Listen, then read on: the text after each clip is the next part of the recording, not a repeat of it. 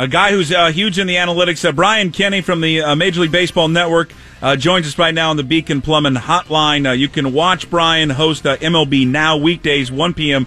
Pacific throughout the season.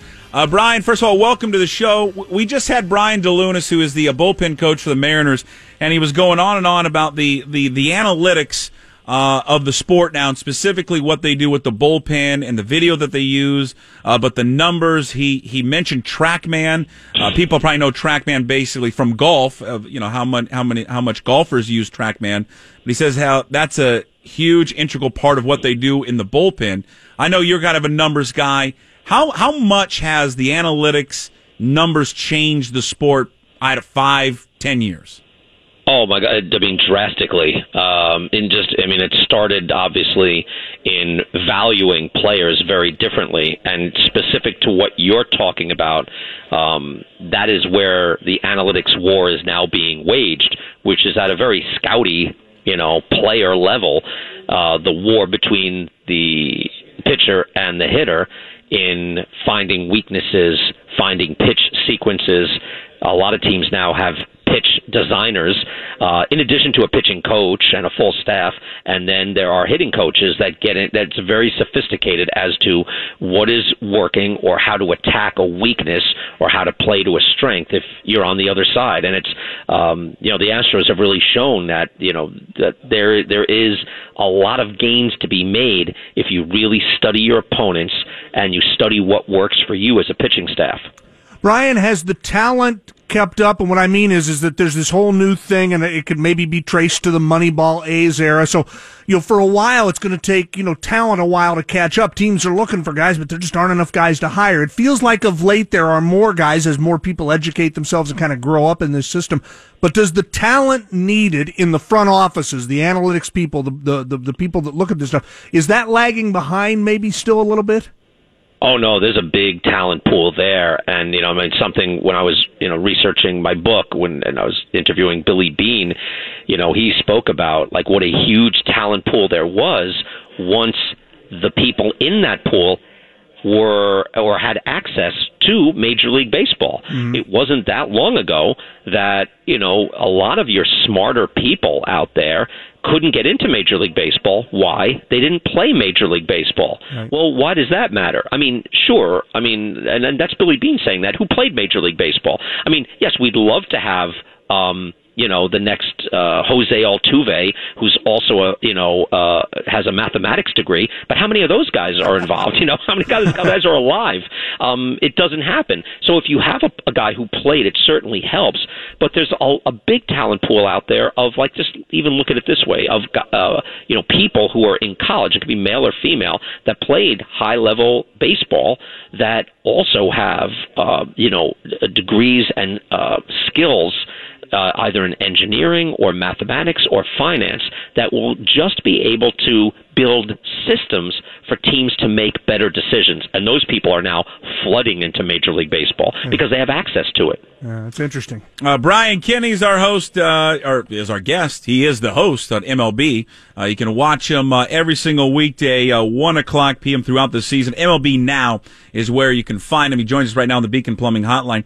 Brian, we had uh, our afternoon host had Harold Reynolds on last week, and Harold, you know, he's a friend of the program, friend of the station. He's been on a bunch, and he he made a comment about Robinson Cano, and he, and he told our afternoon uh, host that he felt that the team is better off without Robinson Cano. They are a better team without Cano uh, in the lineup. I don't know how much you guys have discussed that or aware of that. How how do you evaluate this Mariners team? Do you agree with Harold that they are a better team without Cano? Well, I mean, it can't possibly be, right? I mean, it's not possible, and yet it did happen. So I don't know. It kind of goes back to like the Ewing theory, you know, Bill Simmons' theory from like 15 years ago that you know you get sometimes when your superstar leaves, you actually get better because you're you know the production is more spread out. That said, um, I don't know how they got better except by taking Dee Gordon out of center field and that's a defensive liability, and then putting him at second base where he's an asset. But that said, there's still things you can do with Cano and that elite bat. I mean, he's still, you know, uh, either the best or at worst their third best hitter. So I, I, it's hard to say that, and yet I understand what what Harold is saying. It did happen, and there were certain things that went into place that still enabled them to be a, a very good baseball team. Whereas we thought initially, I certainly thought this. Okay, the Mariners are ha- kind of hanging by a thread, and once they lost Cano, this is it. It's a death blow, and it did not turn out to be the case. Uh, indeed, and you know one of the things they've talked about, they've still got a lot of time left on his deal. One thing they've talked about, Brian, is, uh, and I guess we've talked about it more in the sports radio business, is you know it seems obvious they're going to have to switch him over to first base eventually. This would seem to me to be the time to do it. And I'm not saying take Healy out of the lineup, but try to turn this suspension into a positive and have him ready for next year because it is going to be awful hard to justify putting him back at second base when you see how they look uh, with him uh, out of second base. But I'm with you. You want his bat in the lineup. This seems like a way to accomplish both. I guess so, and yet, I mean, I, now I'm not watching him inning for inning, but his defensive metrics are still positive. So why would you move him when you get so much more of a boost having that bat play a defensive position? Mm-hmm. So I'm actually moving to yeah. first base. Yeah, but he's still a plus defender yeah. at second base. And first base, there are lots of guys who can hit. There's not many guys who can hit and play second base. Now, I know the issue is that no, but Dee Gordon plays second base, but that's an issue that the team brought on itself. Mm. I'm just saying you, on the by and large, lose a real competitive advantage when you take a, a plus bat, which Cano still is, and you move him from second base to first base. I mean, you do that when he's no longer a league average defensive player, but he's above league average. He's still good, so yeah. it doesn't make sense to me. It's it's one of those weird things too, Brian. Like you get caught up in the numbers, and then also just like watch him play. Right, anecdotally, and yeah. And it's the one thing is like when you watch when you just kind of watch him play, and you know we that's you know what we do every day. You just you know sit there and watch these guys day in and day out. But like when you watch him kind of play, like I think most people would agree here that watching Gordon play, he they appear to be a better de- they're a defensive team with him playing second base because it's not only like Dee playing second, but it's it's what it's what and you mentioned it before. It's taking him out of center field and putting a guy in, like Heredia in, in center field, who's a much better defensive center fielder than Gordon. So, you know, I go back to full circle here with with Reynolds' comments that I agree defensively they're better off, but I offensively, you know, they're I think a half run, almost a run less. I think with Cano since he's been out. Offensively, they're not better off with, without Cano. So I guess it's one of those weird situations. I think both for Dipoto and Scott Servais, how they're going to use them moving forward. Yeah, no, it's difficult, and, and I'm not discounting that. Maybe we just always, this is one of these big baseball questions. Do we still underrate defense? You know, you just pointed out, you put Heredia out there, and uh, I, know we had Dave Sims on uh, MLB Now like a week or two ago when the Mariners were coming here through New York and played the Yankees.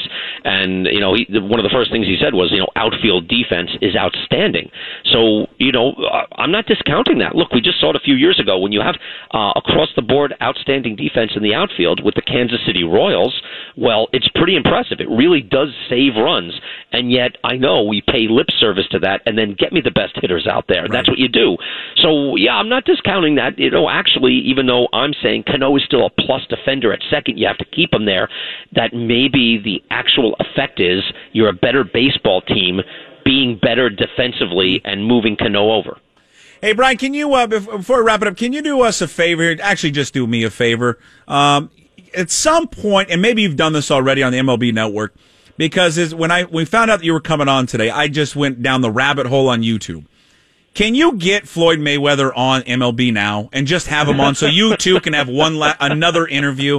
I mean, I don't know if he knows much about baseball, but that really doesn't matter. I just want to hear you and watch you interview him one more time because it's priceless. Wow, that's interesting. I hadn't thought of that, but yeah, we yeah. should try to put that together. Like he's, he's retired, he shouldn't be too busy. He's, he's promoting and that sort yeah. of thing. But yeah, we we could bring it up, and you know, all we need is he can proclaim himself as number one pound for pound all time, and then it's on. That's you know, we're back on about. for 17 minutes. Yeah. Oh, it's great stuff. Brian, great stuff. Uh, we'll, we'll watch you later today, 1 o'clock on MLB Network. Thanks for coming on. All right, take care, fellas. Thanks, uh, Brian. Uh, Brian Kenny, host of MLB Now. Again, 1 o'clock uh, Pacific. You watch it there on the MLB Network. Yeah, you want to get in a rabbit hole and, and laugh. 17 minutes of fun audio or fun video. Uh, watch his interview with Floyd Mayweather uh, Jr. and Brian Kenny. It's, it's priceless. And you can pick up, he's got a book, too, called yeah. Ahead of the Curve. It's been out for a while. And, uh, and you know, I, I like, well, here, here it is, right?